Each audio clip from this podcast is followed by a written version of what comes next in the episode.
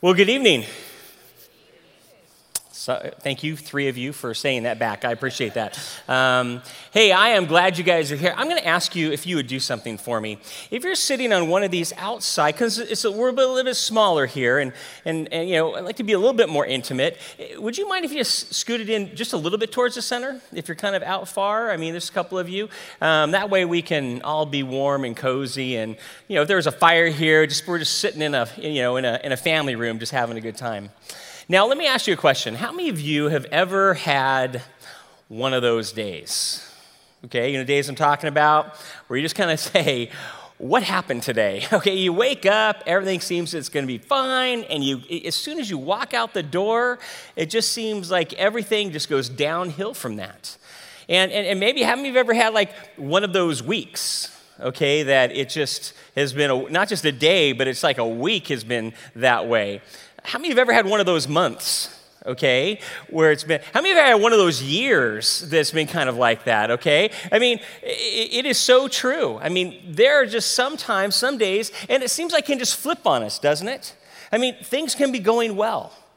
In our, in our work, uh, relationships, at home, and it just seems, and all of a sudden, out of nowhere, it just seems like, what just happened?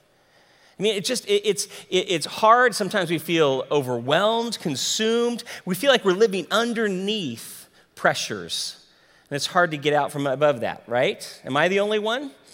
No. And you know what's amazing, though, too? Sometimes when we look at the people in Scripture, we think that maybe, or we don't see, or we, or we don't imagine them having times like that. We don't imagine these superheroes of our faith going through times where they're scared, maybe they have doubt, uh, uh, maybe they're overwhelmed by the situation around and they're just tired or they're lonely. And it's just, but you know what? They did. And tonight we're going to look in, in, in, Acts chapter 18 at, at the Apostle Paul, and, and that's where we find him, right there, in a place where he is just overwhelmed. He's tired, he's lonely, he's hurting. You know, I'm going to go through a couple. Uh, uh, um, kind of go through where, where, Paul's been over the last couple chapters. For us, it's a couple chapters. For him, it was his life, right? Okay? And so it, after he left Philippi in chapter 16, I was here a couple weeks ago and taught on chapter 16. Remember, the very first convert in Europe, Lydia, um, accepted the Lord, her and her whole household. Um, then uh, Paul is teaching and he, he gets arrested. Uh, remember? And uh, he gets, uh, because he, he actually cured a girl of a demon, and he's thrown into prison. Um, and, and, while he's there, they're worshiping, praising God. You know, earthquake happens, doors fly open. The jailer and his family end up through the whole set of circumstances coming to know the Lord, exciting um, what's happened. And, and then um, they go from there to Thessalonica. And in Thessalonica, there's success. But there's persecution from the Jew, Jewish um, people there, especially the Jewish leaders, and so he flees to Berea. And then he's in Berea and he's teaching, and, and, and, and, and there's great things happening there. And then the Jews from Thessalonica come there and they start causing pro- problems for him there. And so from there, he flees to Athens. And I'm sure you were in Athens last week, right? Talking about what happened there. Just incredible opportunity, incredible, you know, um, experience of him there at Mars Hill. Uh, uh, of sharing with the people there about you know this unknown god to them and he explains it was christ but you know it, it was just very few people really responded there and so paul leaves athens and um, he sends um, uh, timothy and silas to macedonia and he by himself makes a 53 mile walk to corinth Okay? So here he is, he, he arrives in Corinth. And let me, let me share a little bit about Corinth real quick. Now, Corinth had replaced Athens as the political and uh, commerce center in all of Greek. Um, it, it, was a, a, a huge town. Um, because um, of its location, nearly all traffic, um, all, all, commerce actually, um, between northern and southern Greece had to go straight through um, Corinth. And that means the wealth of all of Greece, of that world, came there, um, went through. They stopped there. Nearly 200,000 people um, could be in Corinth at any given time. But it, it wasn't, they weren't establishing that, that place as their home. I mean, there, there was a lot of commuters, you could say, that were there in Corinth. Now, Corinth also, though, um, because of that, was one of the most wicked cities um, in all of the Roman Empire. In fact, the name Corinth came to mean profligate. I mean, you go, oh, that person's a Corinth. They go, oh, if you don't know what profligate means, it means utterly and shamelessly immoral. You're just going to do whatever you want to do. It's hedonism at its best. And that's what Corinth basically became known for, is just uh, people outright doing whatever they wanted. And then also, in Corinth, towering 1,500 feet above Corinth, was the Acropolis, was this huge hill, and on top was a temple to Diana. And part of the worship of Diana was for uh, basically temple prostitutes to be available for people to come up there and to worship through engaging in sexual acts. But also every night, nearly half of the, of the 1,000 temple priestess would go into the town to allow people to worship um, in their way throughout the city. It was just a city that was full of, of it, it, it was a, a hard, it was a dangerous, um, and it was really a completely immoral city. Now, Paul arrives there. Excuse me. He's lonely. He's all alone there. Um, he is he's worn out every place he goes to i mean god is is working but man he is fighting battle upon battle upon battle his closest friends he left there, the people that he's leading, but also were his greatest support. And he comes in and he's scared. Actually, he is scared coming into the city. It was probably like any no other city he had ever been to. Excuse me. In fact, we know, we read in, in um, uh, 1 Corinthians, if you, uh, I'll just read it here to you. It says in 1 Corinthians 2, verses 2 through 3. Paul says to the Corinth church as he, write, as, as he writes to them after he had been had made this journey there, he says, For I, I decided to know nothing among you except Jesus Christ and Him crucified. Now we know that Paul could reason with people just as good as or better than anyone. We saw that at Mars Hill, right?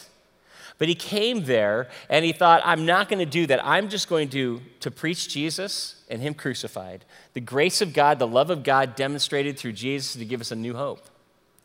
And then he says this, and I was with you in weakness and in fear and in much trembling. He was tired. Man, he, he, he, needed, he needed a lot of um, encouragement, he needed support, he, he, he was worn out.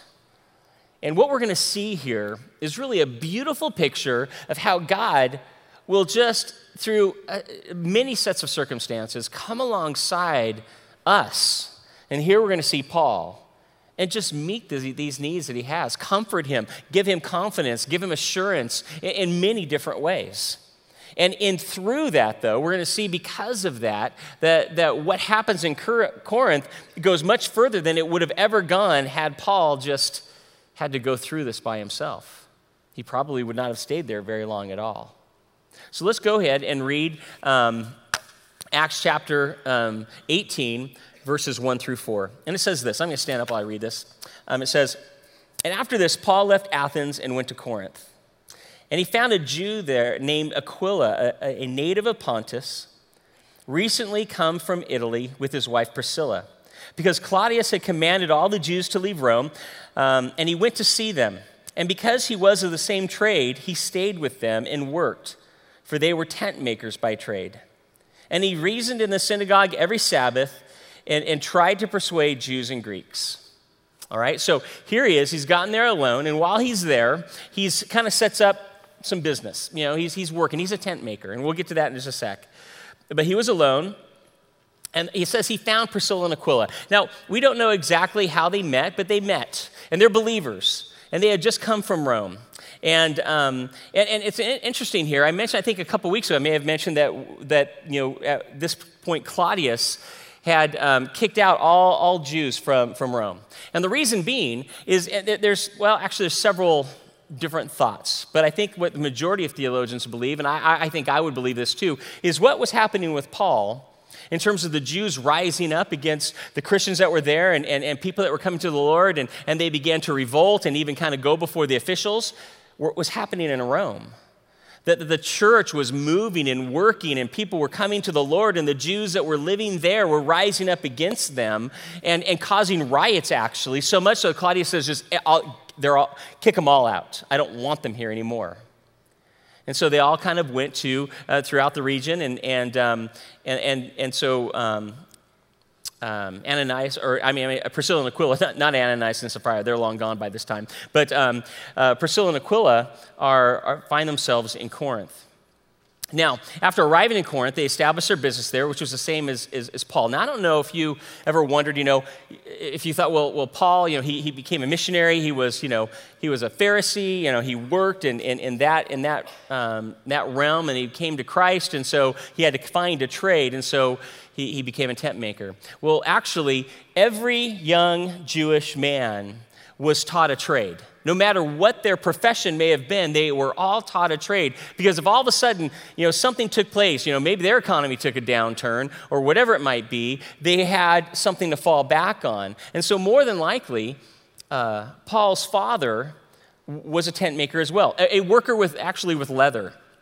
That's what they talked about. They probably made tents out of leather. And so, so Paul knew, had this trade that he could do on his missionary journeys no matter where he was at because it was taught to him from a young age. And so he began to, to, to um, work together and to stay with um, Priscilla and Aquila. Now, um, it says that they were working together, and, and, and during this time, their relationship just began to grow and grow and grow. And they became close. In fact, these two people became so key um, in, in the ministry of Paul's life, but also these two people became so very, very close. A real encouragement, a, a very tight and close um, friendship, a really a brotherhood that they experienced between one another, uh, really for the rest of their lives. They were, they were incredibly close. How about you? Uh, think about this. Do you have people in your life that you just kind of, you know, you think about how we meet our friends you know, there's a lot of different ways, right, that friendships kind of get established. Let, let me ask you a question. You can kind of, uh, uh you, we got a runner here, but, or you can just raise your hand and I can call and you can yell out really loud. But um, how, you know, when you think about a, good friends or good friends that you have, how did you meet them?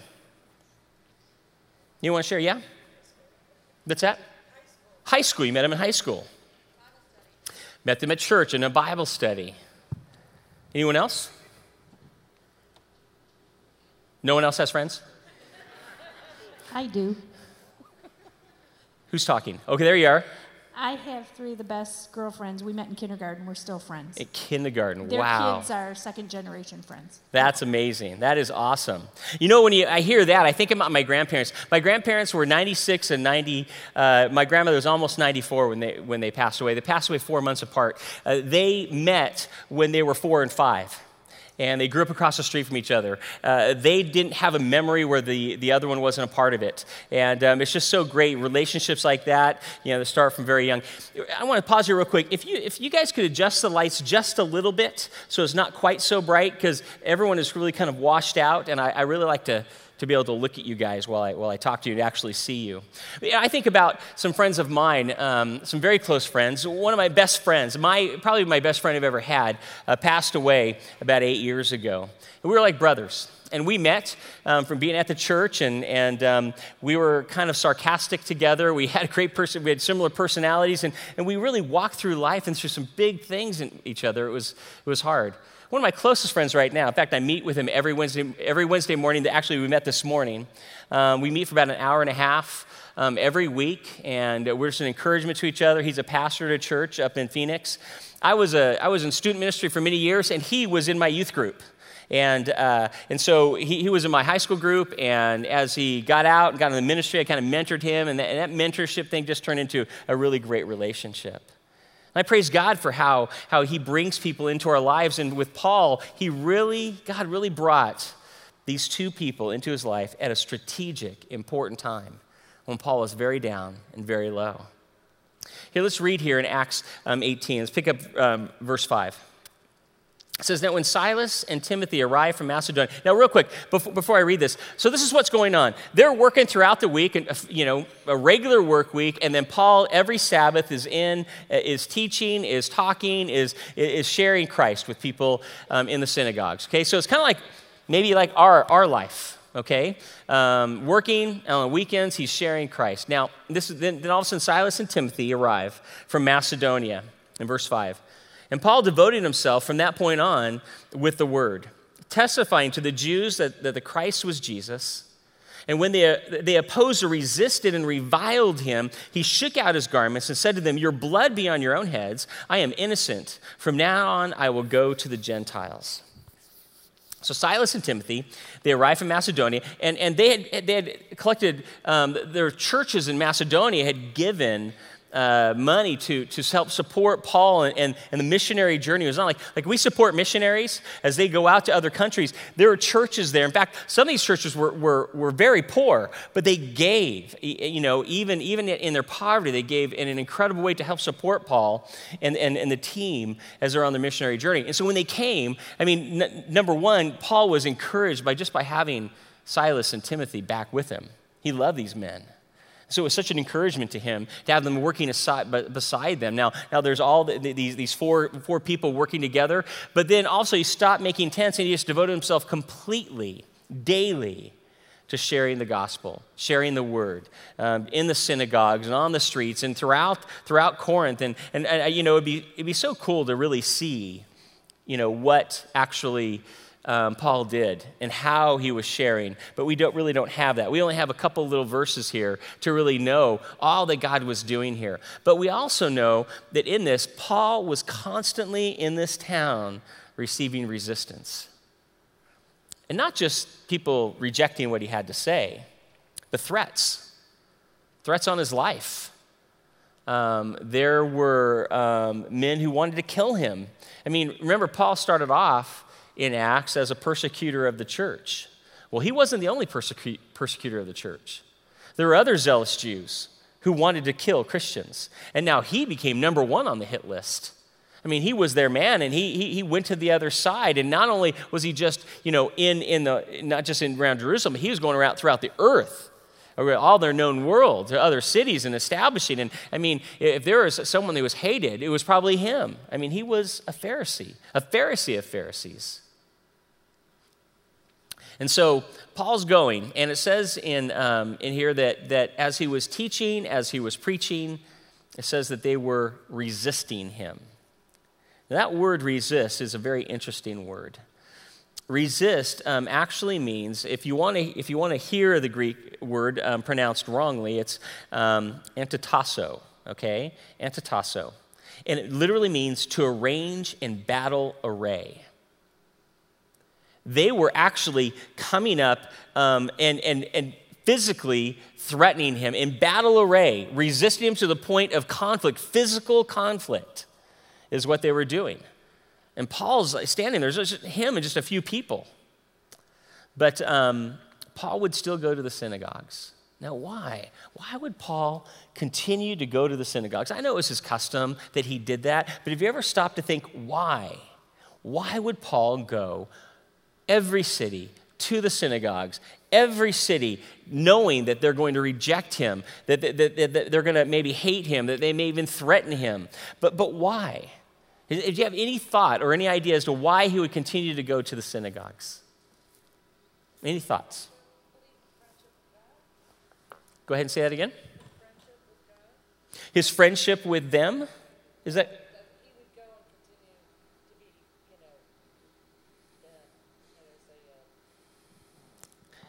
that he would continue to be used by God? Okay. Oh, because of that friendship, he had the courage to continue to do that. Okay, okay, okay, yeah, great. I mean, I think definitely he had that courage. Any, any other thoughts? No, no wrong answer, you know, just what do you think? Yeah. Okay, yeah, completely sold out to Christ. He wanted anyone to hear. Definitely, I definitely believe that. Both of those, I think, are, are, are so right. Any other thoughts? Yeah. Possibly guilt. Okay, guilt. Okay, we know that, that Paul struggled with, um, uh, with his guilt for persecuting the church. There's no doubt about it. In fact, he um, says that he wasn't even worthy to be an apostle. I think we talked about that a couple weeks ago. Um, anything else? Yeah. Because uh, he used to be the same. Okay. So he used to be the same, or those were his countrymen, right? Right. Yeah. You know, I think all of you are right, but I think at the core of that is that those men or those people were, were fellow Jews. They, they, were, they were the tribe of Israel. And if he wanted anybody, anybody to know the Lord, he wanted his brothers um, that, that he has had his whole life to understand. He loved them so much. He loved them so much. And I'll bet that all of us, at some point, first of all, wait, let me, let me kind of go before I go there. Let me say this. I want you to think about maybe someone in your life that you love. Now, do you have anyone in your life that you love and care about? Yeah? Most everyone? Would you say? Raise your hand if you do. If there's someone in your life you love and you care about. Okay, well, I guess not everyone, all right? Um, but so, so, most all of us do have people in our life that we really do love and that we really do care about. Now, do you have anyone in your life that, that you know that, that, that don't know the Lord that you love and care about? Okay, yeah. So we understand, we, we, we probably understand what Paul felt, right? People that he loved and cared for that didn't know the Lord, that he wanted desperately to know the Lord. I want you to think about maybe one person right now. Just think about one person in your life that you really love and care about that doesn't know the Lord. I just want you to, to, to, to just picture their face right now and hold it there because I'm going to come back to that, okay? So Paul continues to go, but as he goes at, to at a certain point, it says all of a sudden, after being there one time, he did something pretty amazing. It says that he, um, when they opposed and resisted and reviled him, it says he shook out his garments, first of all. That was huge. What, what they did, for, for a Jew, that was, um, that was, that was an intense thing to do because sh- to shake out your, your garments was, was a Jewish gesture of rejection. And, and oftentimes, what they would do is, as, as, Jews were leaving a Gentile region or a Gentile nation, as they got to the border, what they would do is they would go and they'd shake the dust off of their, off of their clothes. Like, I don't even want the dust of this place to be on me, as, as basically a, a statement of their hatred for this, you know, non-Jewish, this Gentile, this heathen land that he, they had just been in. And so when he stands up and he shakes off the dust they were like, What? I mean, this is one of their fellow Jews that were shaking the dust, saying, I want nothing to, I reject you. I want nothing to do with you, is what Paul is saying here. He's so angry, so frustrated. There's so much going on. And then he says this Your blood be upon your heads. I am innocent. And what's he saying is this basically saying that they are fully responsible for what they're doing. He goes, You're rejecting Christ. You're not rejecting me, you're rejecting Christ. And you, he's stating that, that he had tried to share with them, and their rejection and the consequences of their rejection of Christ is basically fully upon them. He's innocent. He's saying, I tried, I reject you. You reject, because what they were doing, and it says they, re, they reviled him, another translation says that they were blaspheming Jesus is what they were doing. They were mocking Jesus. And, uh, and so Paul says, I'm done. I'm done with you. I'm gone. And that's it. And when this happens, when this happens, I mean, they are incredibly infuriated. You know, you know it's amazing what Paul says here is, is a real truth. Because are we, it, the people that we know that don't know the Lord, are we required to make sure that they make a decision to, to come into a relationship with Jesus? Yes or no? No. What's our job to do? To share them. What did you say? We're to be witnesses, right? Uh, be witnesses through our lives and who we are, but also in sharing the message of Jesus with them. That's all that God wants us to do. That's our call.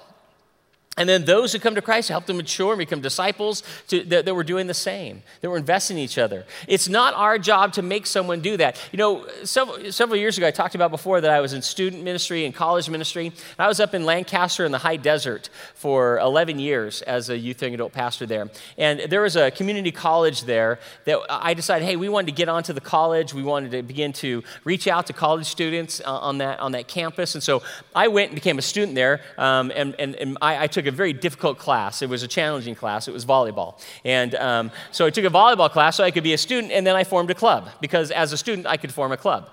And it was a service club. We just wanted to serve people needs and open up um, opportunities to dialogue and to discuss a lot of different issues. So, so, it was service, and it was a time to, to inter- kind of what, and I got this from Paul. Paul would reason with people where he went. And so we wanted to reason. What we would talk about is dialoguing together about a lot of different things. Now, when I was in um, submitting the paperwork, they said, hey, you don't have a professor to. Um, uh, to, to, sponsor this. Now, I, there was a kid who was in my high school group that I knew his dad was a, was a professor there. And, and so I went over to his, to his class, or actually to his office, and said, Hey, and I asked him if he would do it. And He goes, Sure. Now, the thing about him, Mark, was Mark was a, a devout atheist.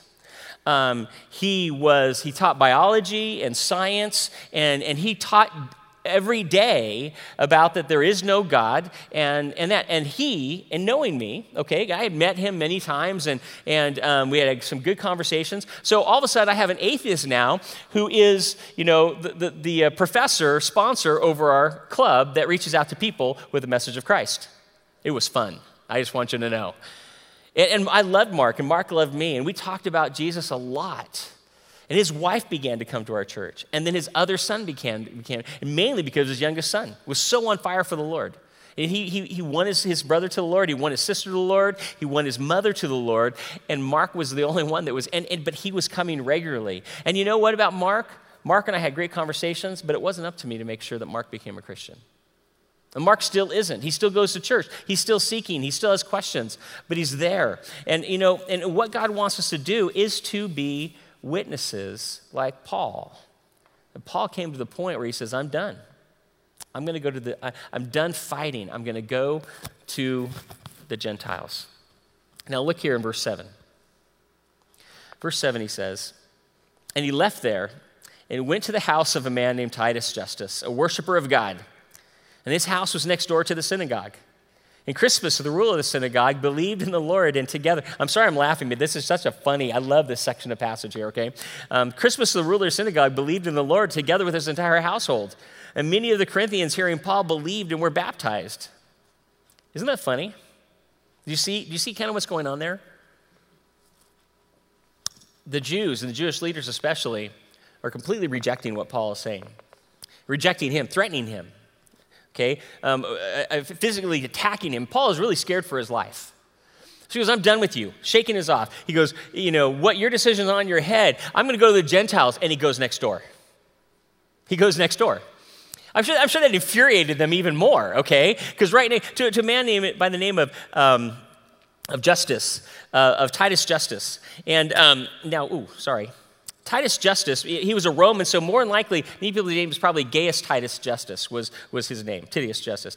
And, um, and, and, and he lived next door to the synagogue, and so he began to do ministry outside of the home that was right next door to the synagogue that he had just shaken his clothes off of and rejected.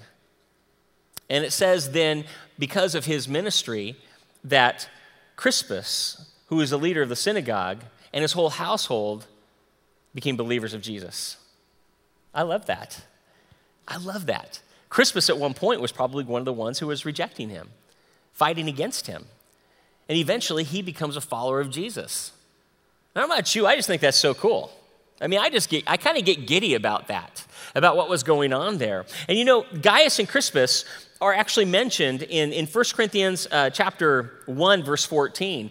Eh, when Paul is writing back to them, and there's problems in the church, and, and many people are saying, I'm of Apollos, meaning that Apollos, you know, baptized me, and some say I'm of Paul, Paul baptized. And Paul goes, who, who, who is, who's Paul? Who is Paul? I mean, it's Jesus. He's the one. Now, maybe so implanted and, and I cultivated, but Jesus is the one who saves you. And he, Paul says, I know of, all, all I baptized was Gaius and Crispus, and, and, apart from one other family. Other than that, I don't think I baptized anybody. So Paul himself baptized both Gaius and, and Crispus, and, and more Corinthians are coming to the Lord. And it just goes to make me think that when God is moving, there's nothing anyone can do to stop it. You know? I mean, people can physically assault, physically threaten they, they, they, can, they, can, they, can, array themselves in, in battle, being ready for battle. And to God, it's nothing. It really isn't. You think for God, he, you think he's ever really threatened by anything that we can do, anything we can say? In fact, the Bible says that God regards the nations as less than nothing and meaningless. Their strength is like a drop in a bucket. We were, my wife and I were talking about the, um, with our kids. My, my son and daughter in law were at our house this weekend. They were visiting from California. And we were talking, and we mentioned the Grand Canyon. And they go, So my son goes, You know, Grand Canyon was made over, you know, erosion. I go, No, God just went like this. That's the Grand Canyon. Joking around. But I think God could just didn't even have to do this. You know, he could have just said Grand Canyon, and it was there. He, he spoke the, the world into existence. And so when, when men try to fight against him, um, God's not concerned. Now, we, when we fight on, on, for the Lord, we can, we can get down. Like I said, it can be hard, it can be dis- discouraging. Sometimes it can be scary. And, and, and, and during those times, God wants to, to build up and God wants to um, uh, encourage us. In fact, some of the greatest revivals in history happened during times of persecution. At one point, uh, China, um, uh, you know, kicked out all foreign missionaries um, when communism took over. And for 40 years, for 40 years, not a single missionary was allowed to come into China. Not one. And when they opened the gates, now before then, the church was about 40,000 people. They believed in all of China, about 40,000 believers. When they opened the gate, I mean, churches and people have been praying for years and years from them were, were, were scared that the church was non existent. That 40,000 was almost 4 million during that time of persecution during that time where it was illegal to follow Christ, to read your Bible, to meet for worship. To God, a government saying no doesn't mean anything to him. In fact, all that does is just say, have people say, you know what? Am I going to be committed to the Lord or am I'm going to be scared of the government? My commitment, my love is for the Lord. So, here's, here's Paul, though. Good things going on, right? People coming to the Lord. In fact, the ruler of the synagogue is doing it. He's kind of gone away. But, but what Paul did in terms of shaking his clothes out, calling upon you know, that rejection, all it did is just amp up uh, the, the Jewish um, uh, mob, basically, in, in a greater way. And Paul was scared. He was scared. He was probably scared for the, the people that were there as well, the other Christians. He was tired still. And he was like, I mean, he was in a place, he felt like he was probably over his head. And, and we don't know what he was doing or everything he was contemplating, but we do know that he was at least thinking, I'm gonna, I think it's time to go. I think it's time to go. You know, this is, this is getting really dangerous. I don't want people to get hurt, possibly. That's speculation, but we know that he was scared. It, because um, God all of a sudden came in and decided he needed to encourage Paul just with his own words from his mouth. And so we look at um, verse 9 here. And in verse 9 it says this And so, and the Lord said to Paul one night in a vision, Do not be afraid. And he starts off with, Don't be scared. And he wasn't starting with, Don't be scared because it's me, but don't be afraid anymore, Paul. He goes, Don't. He goes, Go on speaking and do not be silent. He goes, Because I'm with you and no one will attack you to harm you. For I have many in the city who are my people. And so, because of this word from God, very short, he stayed a year and six months teaching the word of God among them. Pretty amazing. This is one of six different visions that Paul has directly from God in the book of Acts chapter 9, verse 12, you've probably already seen this one, uh, or chapter 16, 9 through 10, this, this one in 18, chapter 22, 17 through 18, chapter 23, 11, and chapter 27, 23, and 24, all where God comes speaks to him in a vision to encourage him, to give him direction. And you know, and, there, and there's four parts, there's four things that God says to Paul in here. And, and I think that we all can take note of these things. We all need to hear them and understand them for ourselves. Because we all find ourselves in places where we're scared. How many of you have ever been in a situation where you feel a sense of, of maybe sharing Christ, maybe in a situation that's maybe difficult and you're scared to do it? Have you ever experienced that? Or am I the only one? Okay? We can. We can feel a, a timidity, a fear. Maybe go the route of passivity.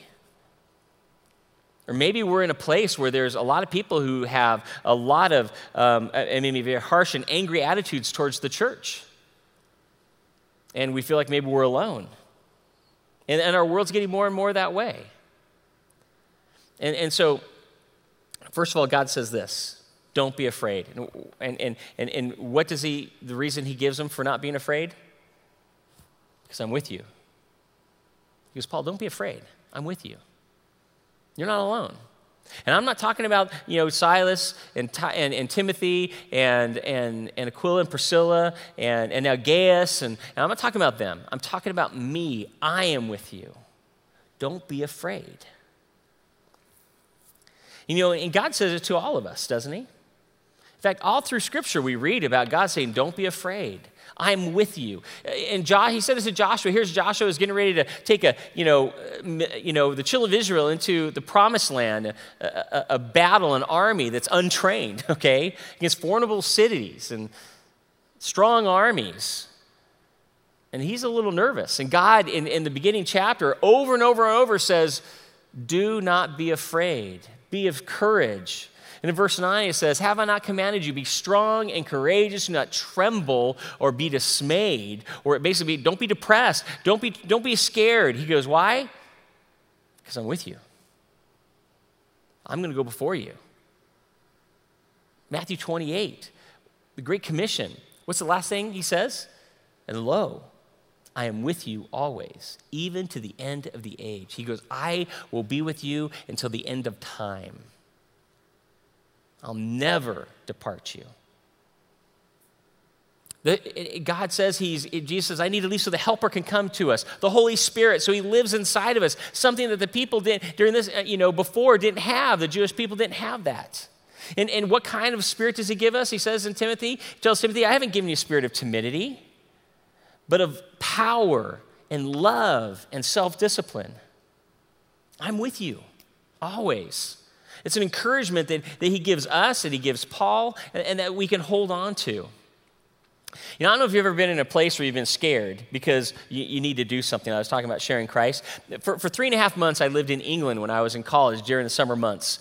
And uh, working with a church there, kind of establishing a, a youth ministry there. But the missionary there um, was a Jamaican, and Delroy Brown, not to be mistaken with Leroy Brown, okay? Delroy Brown. And, and Delroy was this incredible guy. And we got there and we were jet lagged, uh, me and this other person that were there from our church. And, and like the, the first night, or actually the next night, because we got in late, he goes, Hey, we're going to go for a drive. Go, okay. And he drove for like an hour.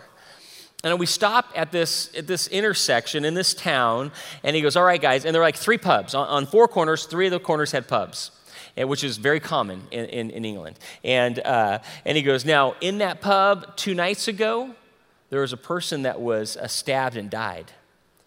Go into all those pubs and, and, and, and share Christ with them. I'll be back in three hours.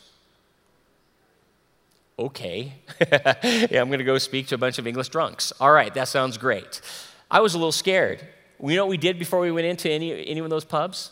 Man, we, get, we got into an alley right next to one and we prayed. We prayed for three hours. No, I'm just kidding. We, we prayed, okay, for, for God, just give us boldness, give us strength. We know you're with us and we went in and it was amazing night we were there for three and a half hours talking with people prayed with like four people and, and it, it, was, it was awesome. It was pretty fun to talk to drunks about jesus. It's really an interesting experience. I want you to know that. But you know god is with us and he says you don't have to be afraid. And the second thing he says to him is don't stop speaking about me. Don't stop talking about me. Keep doing it. I'm with you. Don't be afraid. You need to do that. And I want you to think about that person that I asked you to think about earlier? Do you have their, their face in your mind? Just one, not all. If, the, if it's the whole family, just pick out one. You know, whenever anyone talks about, whenever anyone talks about sharing Christ, that's the, that's the name or that's the person that comes to your mind. That's the person I want you to think about that. And I want you to think about them in this way they're your one life. They're your one life. Now, the whole world, we want the whole world to come to the Lord, and that can seem daunting. Or maybe you have like 50 people that you know that don't know the Lord, and they go, How am I going to make a difference there? Well, just think about one. Just one, one life. They're your one life. And I want to I wanna challenge you to do something. I want to double dog dare you to do something. I want to challenge you to commit to praying for that person every single day. Just pray for them. Pray God, pray that God will open up doors and converse, spiritual conversations to have with them. Just with one, just one person. Now, if someone else comes along, don't reject them, okay? But but just one person. Can you imagine if the hundred people or so that are here, all of us dedicated to do that and said, God, I'm going to pray for them and I'm going to be available to talk to them. I'm going to build a relationship with them. I'm not, and I'm just not going to build a relationship so I can win them to the Lord. No, I'm going to build a relationship because you love them and I want to love them and I want to know that they're loved. Whether they ever come to the Lord or not, I want them to know they're loved and that they would know that God loves them and they have an opportunity for Him because of their relationship with me. And to pray for them day and night. Can you imagine? And I believe, wouldn't it be amazing if like this place just doubled just because all of us committed to one? Just one.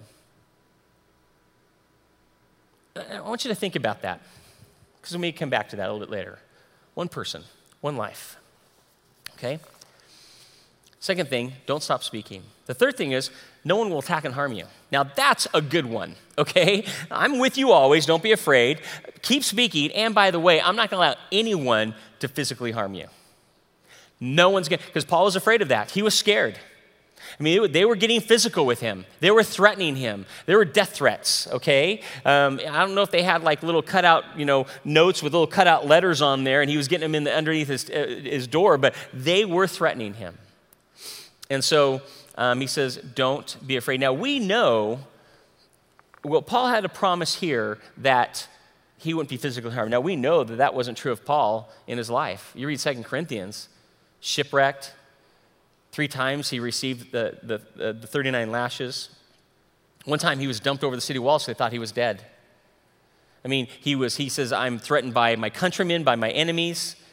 I, I, I, you know, eh, he talked about he, he went through a lot physically and relationally and in his missionary journeys, but God's promise here was no one's going to harm you here. I guarantee it. And the last thing is, he goes, I have many in this city who are my people. And it wasn't like he said that there's many in the city who are already believers. What he was saying was, there's many in the city that I know are going to accept me.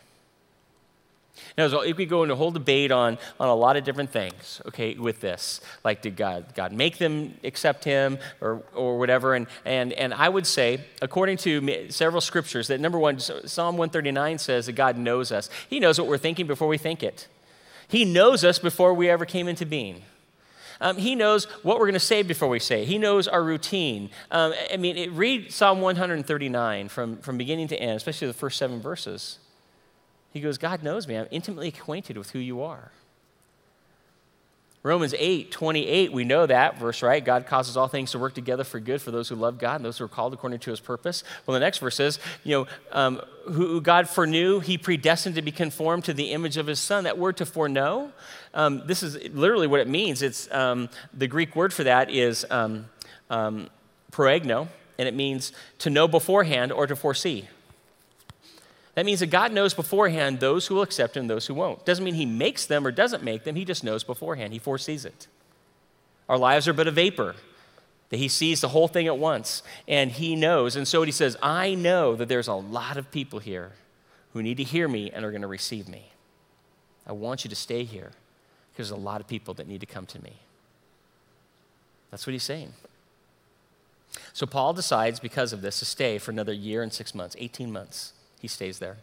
He works. He, he does things. And, and you know, the, the, the anger and the threats don't go away. But Paul, there's, we, don't, we don't see a lot, but there seems to be a renewed confidence that Paul had that he was going to be safe. The fear may have disappeared because of that vision from the Lord. But you know what? Then the Jews basically kind of get to a point towards the end of this time where they um, basically take a chapter out of the How to Stop Jesus and His Followers book, okay? They killed Jesus by taking him before who? The Roman officials, right? Now that's what they thought. Now we know he came to die. They didn't know that. They thought that they had taken him before and they had tricked um, basically the Roman government into crucifying him. So all of a sudden they're going to take that, take a chapter out of that book and try to do something similar with Paul. So let's read here in verse 12. It says this But when Gallio um, was proconsul of Acacia, or of Achaia, the Jews made a united attack. Now listen to this. The Jews made a united attack on Paul.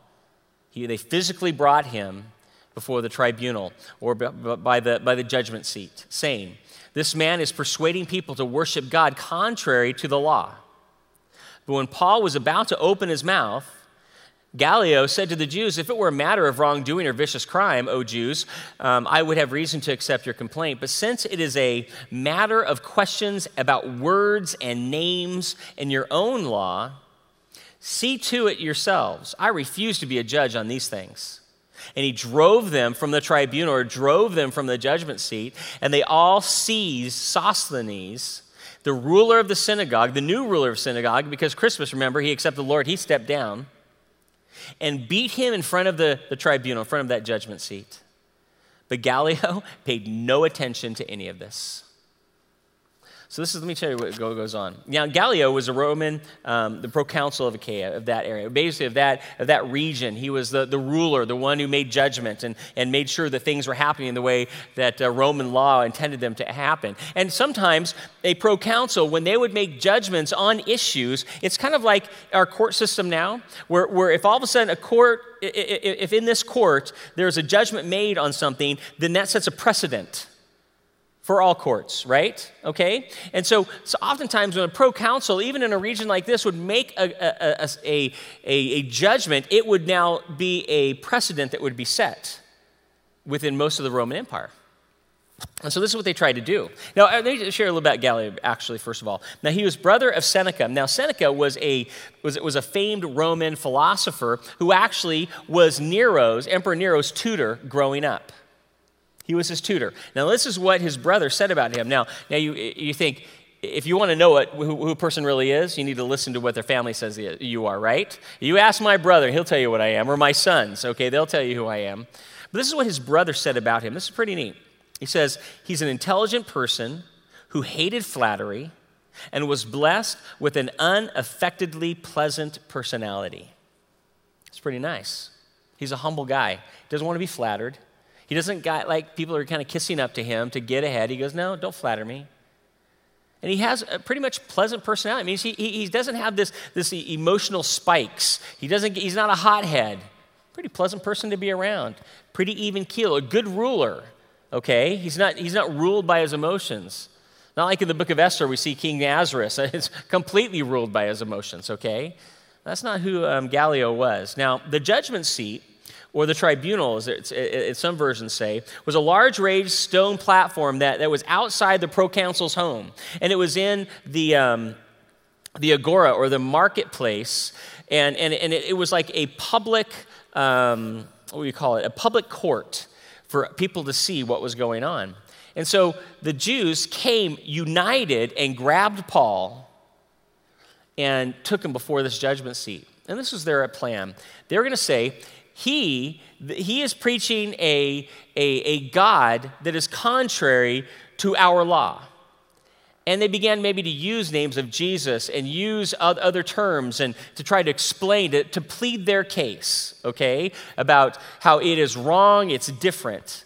Now, during this time, the Roman government looked at um, the Jewish religion and they basically tolerated it, they allowed it okay, um, as, as something that they could do. They, they allow their own laws, some of their laws to still hold true, and they allowed to worship God for the most part how they wanted to. And so, and they, at this point, they viewed Christianity as a sect of Judaism. Almost like maybe it was like another denomination.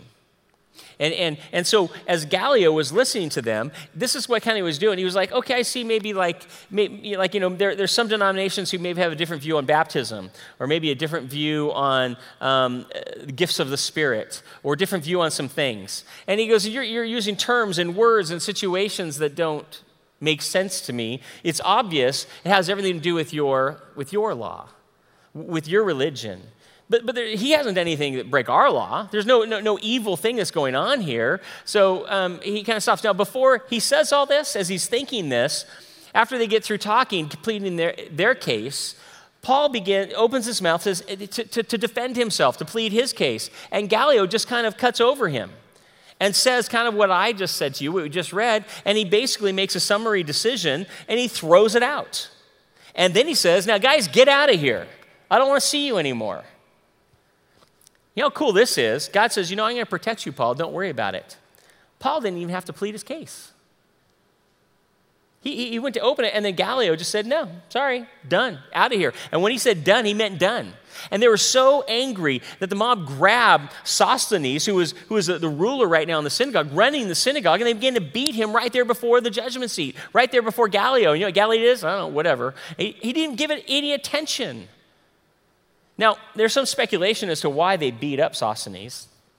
Um, it, most people believe it's one of two things. Either Sosthenes was the one who was presenting the case against Paul, and they felt like he blew it, and so they attacked him. Or, because we find out later on that Sosthenes actually becomes a Christian as well. It's kind of funny that all the rulers of the synagogue keep becoming Christians. I, I love it, okay? And, um, and so he becomes actually one of the leaders, one of the main people in the church there in Corinth. And so we don't know what reason it was, but for whatever reason, they, they kind of take it out on Sosthenes. And, um, and, and basically, you know, Paul says um, um, they keep on going. Now, God kept his promise to Paul in, in a pretty amazing way here. Um, he worked through the government to allow them actually for have the door to swing even wider open for them to actually share. They had complete freedom. And now the Jews were not allowed to attack him because of the ruling that he made. You notice what Paul didn't do? When, when Saucy says, I, I know this is just the terms, you're all kind of, is all the same thing. You just are disagreeing on some points. You know Paul does? Paul doesn't say, oh, no, no, time out, time out, time out. No, we're completely different. They don't accept the Messiah, which is Jesus. And, and this, and he, he didn't all of a sudden, Paul didn't say, no, we're not the same. Paul said, yeah, it's fine. He didn't care. He didn't care that they thought that they were the same Jewish sect. He just knew that it was an open door to be able to share Christ in a greater way, more freedom.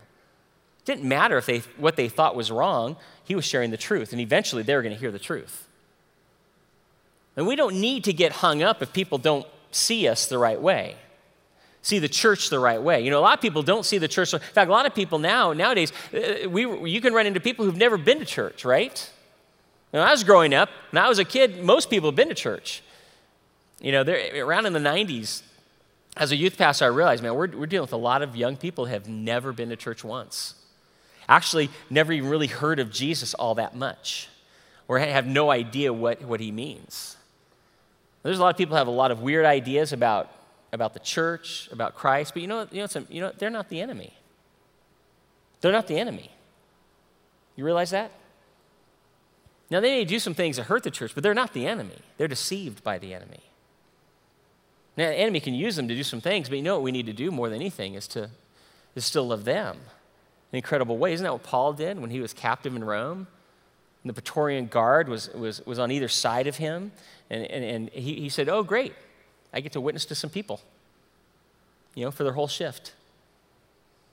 Maybe when they were beating him, he was going to love them, he was going to pray for them, he, he was going to share with them.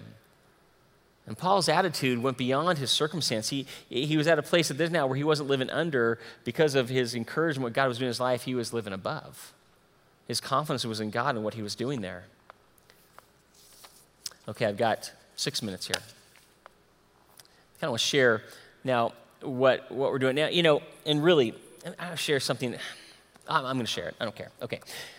Um, I think about our lives, and I want you to think about your life. If you've seen God move and work in a way that really was kind of supernatural, where He just kind of set some things up, where, where something happened. It wasn't like, it was one of those times you say, wow, what a coincidence. But it wasn't a coincidence, it was God moving and working. And I bet you all of us have had those times. If you haven't, believe me, if you, you keep seeking God, you're going to have them where God kind of moves. I was a part of a team that was going to be setting up a, a, a, a, second campus from our church, not here, the church has that before, in the city of Monrovia. I was going to be the lead person. And and, and we went there and I began to really, we began to pray for the city. We'd go like three days a week. There's a few people and I, we we go in different sections of the city, just pray for the city. We can connect with other churches and begin to build relationships. And they had this, this the city had this, um, the, this volunteer day, kind of like our second Saturdays, except it was like throughout the whole, the whole city. And, and I heard about it. I got really excited about it. I love to be able to reach out to the community in, in very practical ways, hands-on ways. And I noticed that they didn't have a, a, um, a major um, sponsor. And so I said, Well, how much is a major sponsorship? And they said, They told me, I go, Okay, we'll do it. So CCV Monrovia is going to do that. Now, we didn't even have a church service there yet, okay? And in fact, we were probably eight months away. Uh, but we said we're going to do it. And so we went there and we did that. Because of that there, you know on the on the billboard it said you know ma- the major you know sponsor you know ccv you know christchurch valley monrovia and the mayor's like who's that? And so she someone pointed to me and she goes hey let's have lunch. So i got to have lunch with the mayor and, and, and I, began to, I began to ask her, what, what, what, do you need in the city? What, what can a church like us do to try to you know, benefit what's going on? We had this great conversation. And she talked about the schools. So I began to, I went to the, to the superintendent of schools and I said, you know, you know hey, and, and, and they had a good relationship with the churches there already. And so all of a sudden, long story short, there's this program that was developing already, but then because of just some of the things that were going on on this new side, they kind of went for it. And, and basically, we were going to get to be a chaplain for a school. So if any families in the school were going through some problems, they would contact our church to help them. Okay, now that's just crazy, especially in California. It doesn't happen. I met with the principal and, and I said, hey, we, and she was so excited. And I said, yeah, we don't, we don't have office here yet or anything. She goes, hey, do you want, I have an extra office. How would you like to have an office in the school? And, and it's uh, like over, and then I was talking with the police department. They go, hey, we need some new chaplains. Would you like to be a chaplain? You know, we, we have this background stuff, but you know, we'll kind of streamline it. You can become a chaplain in the police department. You go on some ride alongs. And actually, you can be a part, if something happens in the family, in the community, we'll call you when you're on call, and you can come and you can help those people through that hard time. And it's like, I just, I kept coming back going, you'll never guess what happened today. Oh, you never guess what happened today. And it wasn't like I was having to like knock down anything. It's like people were going, yes, we want, yes. It was like doors are open. And it was one of the funnest things in the world to watch God move and work. Now, I wish that happens every day in my life. It doesn't. But it was exciting. It's exciting when we see God moving and working. Okay, let me read here, verse 18 through 23. I've got uh, two minutes and 55, 54, 50, okay, seconds to go. Here we go. After this, Paul stayed many days longer after what happened at the judgment seat, and then took leave of the brothers and set sail for Syria, and with him Priscilla and Aquila. At uh, Cenchrea, he had cut his hair, for he was under a vow. And they came to Ephesus, and he left and left them there, and he himself went into the synagogue and reasoned with the Jews, again, going there because he loves them. And when they asked him to stay for a longer period of time, he declined. But on taking leave of them, he said, Hey, I will return if God wills. And he set sail from Ephesus. When he had landed in Caesarea, he went up and greeted the church, and then he went down to Antioch. And after spending some time there, he departed and went from one place to the next, gained through the region of Galatia and Phrygia, and, and strengthening the disciples. You know, he took Priscilla and Aquila when he left, and, and then he left them. Um, uh, and actually, who he left there at the church was Gaius and Sosthenes and Stephanas and Crispus, people who they, for, for 18 months, they had been building up in, in the Lord, and they became leaders there. Cenchrea, eastern, eastern port of Corinth, Paul, you know, cut his hair, and I wish I had time to talk about that. It's about the Nazarite vow, but, but I don't. I, am out of time here. But um, he left. He went to Ephesus, and he left Priscilla and Aquila in Ephesus, and they set up business there. We read later on in 1 Corinthians that they, that they set up a, a church there in their home. And, they, and they, they had a church that met and they ministered to people there. And they eventually returned to Rome and did the same thing in Rome later on. They were just very, very devout people. Paul went to the synagogue um, for some, it had to do with the Nazarite vow. And they ended up going from there and going and visiting the churches in the different region, regions that he had established, encouraging them and building them up. Um, and that was kind of the end of his second missionary journey that started a couple chapters before. Some pretty amazing things happened on that journey. I, I just want to, as I close here, just, just mention a couple things, okay? Uh, maybe some takeaways that we can have. Um,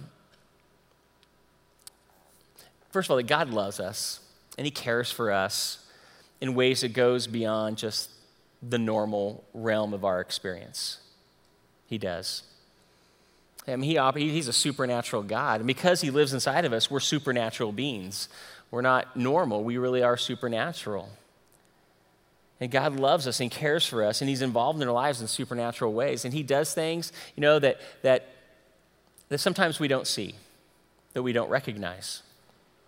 I'm going to leave you with two things that I, I want you to consider, okay? And the first one is this I want to challenge you for the next week, just for the next seven days, at the end of each day, to write down say, God, how you maybe saw God in a, any, any little small way or even a big way. Maybe it's just a beautiful sunset, and you're going to say that. Maybe you've been praying for someone, all of a sudden they come up and ask you a question that, that opens the door for you to have a conversation. Maybe you have an opportunity to maybe to minister to someone. Matthew 25 says when you do it to that person, you're doing to Jesus. Maybe you're even entertaining an angel. You never know. How have you experienced God today? And, just, and, and maybe look throughout the day. God, help me to see. Maybe you start the day, God, help me to see you today. And then write down how you saw him. And the second thing is this I want to remind you of is this is that God has placed all of us in the world in which we live. All of us. I'm minus 37 seconds. Will you give me one and a half minutes? Okay? Paul took a, a year and a half. I'm not asking for that much, okay? Every single one of us here live in a world that is unique to us. Not all of us um, share um, the exact same world. In fact, none of us do. And what I mean by that is, all of us have a very unique group of people that we interact with in our lives. And I, I think, I, I, don't know, did I share this with you two weeks ago? No? Okay, good. Um, and, and so our, our lives intersect. Our lives right here, from being here, intersect. And so we now have some common people. But there is no one that has all the different people and all the different places that I have exactly like I have it. And the same is true for you. And I believe God has placed us in the world in which we operate, in the world in which we live, not by accident, just not by chance, not for, oh, wow, you happen to be here. I believe that He brings many people and places us as His children that He loves to reflect Him in that world, to be His witnesses to allow the light, it says in Matthew 5, of Christ to shine through us, just how, how we live our lives, through our good works and good deeds, he says, and then through our good words and, and supernatural words of, of truth of who Christ is to enter into people's lives. And I want to encourage you within that world, again, to take that one person in that world of yours, not the hundreds possibly, but just the one and to say, God, I commit that person to you. And we know how I want to see you work, God, more than anything is, is, is in that person's life. I want to see you, I want to be able to write down every day. In, in, Tom, he, he did this, or he asked this, or all of a sudden I could see him, and, and where you're seeing his interaction with you. I want to do something that's kind of fun, okay? D- does everyone have a person's name in your head? Raise your, raise your hand if you do. Okay? Now, when I say three, I want you to say their name, just their first name, out loud. Now do it, okay? All right, okay, you just do it, all right? No, no, one will be able to hear, okay? If they're next to you, then they'll feel encouraged, probably, okay? But, um, okay, so when I say three, I want you to say their name. Ready? One, two, three.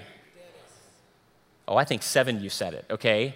Let's say it a little bit louder, okay? Don't be afraid. Just say it. Ready? One, two, three. Okay. All right. That's exciting to me. let's pray. Lord, we love you. And that's why we're here. We want to, we want to know you through your word. We want to grow in our knowledge of you. We want to grow in our understanding of you. But God, we want your word to change and transform us. We don't want to leave here each week being the same with just maybe a little bit more knowledge. We want to be changed by your Spirit working through your word to change our hearts. Father, to be a reflection of you in our world. And I pray for courage for everyone here tonight. I pray for the courage for them to see you, to look for you each day this week, and for them to see you, Father, move in the life as they pray for their one life, their one life. That they would commit to praying daily for them, for you to open doors, and for they, Father, they may sacrifice time with other people, maybe people that are close friends sometimes, to spend time with them. They would make that sacrifice for eternity's sake and for that person's sake because they love and care for them. And we can't wait to see what you're going to do next. It's in your name we pray. Amen. All right. God bless, guys. Love you.